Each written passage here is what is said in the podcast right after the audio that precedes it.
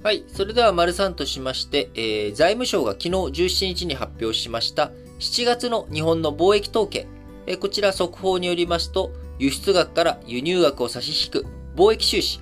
1兆4367億円の赤字だったということで、12ヶ月、えー、赤字続いているということですけれども、まあ、あ資源の高騰と円安、まあ、こちらによってね、えー、輸出額赤字ということですけれども、えー、今日本、まあ、あの、円安は、あの、金額がね、大きくなるという意味では円安影響ありますけれども、赤字かどうかっていうのはね、別に円安関係ないんですよね。えだって、別に、あの輸入額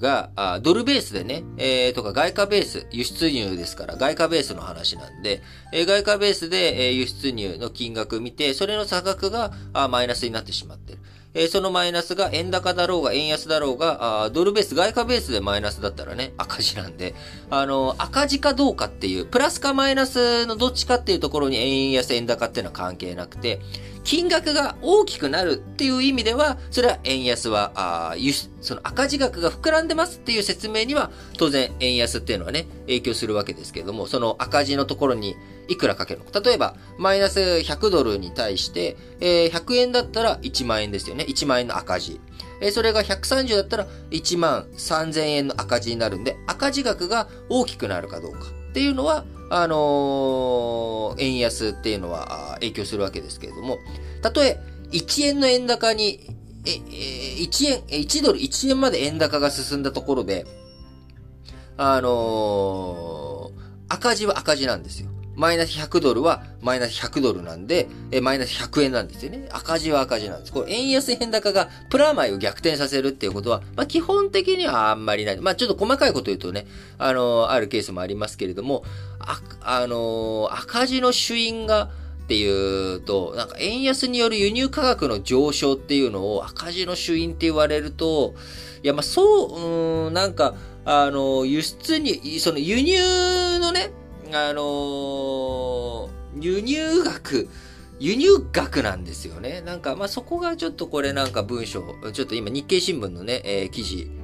のところで、なんか赤字の主因が資源の高騰と円安による輸入価格の上昇だが、いや、円安による輸入価格の上昇っていうところにね、今すっごい引っかかっちゃったんですけれども、えー、まあ、資源の高騰っていうのはね、これドル価格ベースで上がってるわけですから。あこれは当然、えー、そうなんですけれども、赤字の主因ね、赤字の主因って言われると、赤字額があ膨らんでいる原因はって言われたらね、これ正解なんですけれども、なんかちょっと、最初そう書いてその後字数の関係で減らしたりとかして、なんかちょっと変なことになっちゃってるのかなとかなんかね、いろいろ想像してるんですが、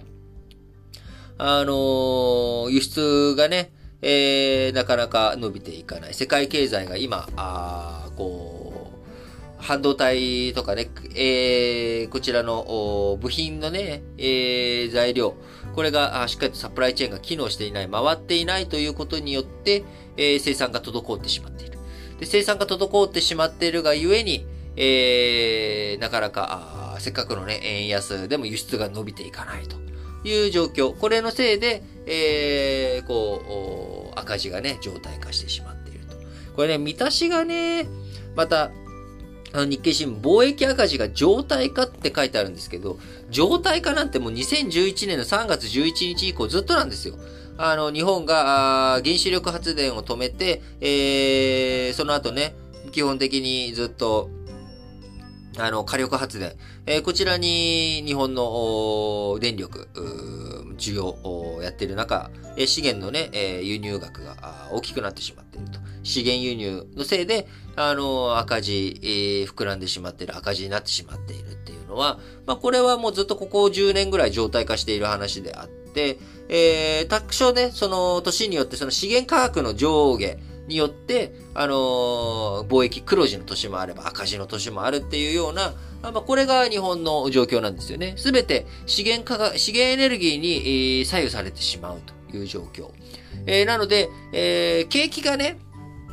あの、世界景気が後退していくと、僕はむしろ日本、貿易黒字になるんじゃないかって思っていて、えー、額のことは置いといてね。えー、その理由はやっぱ資源、えー、価格が下落していく。今、世界景気、世界経済が減速感高まってしまっている。アメリカは金利の高騰、えー、インフレがなかなか収まらない。えアメリカじゃないですけど、イギリスがね、えこの前の消費者物価指数10.1%伸びたということで、えなかなか先進国、欧米の、欧米諸国ね、えー、止まらないと、物価上昇が。あこういった情勢の中、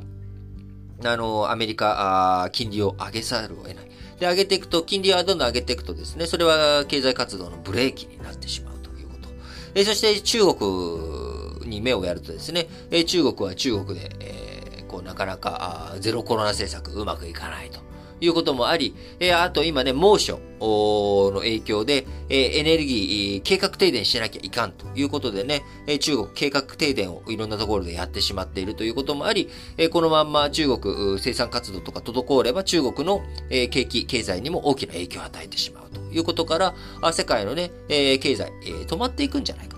えそうすると、資源、え需要が、日本以外の国々での需要が蒸発していくということになっていくと、資源価格下落していく。資源価格が下落していくというふうになると、日本の、え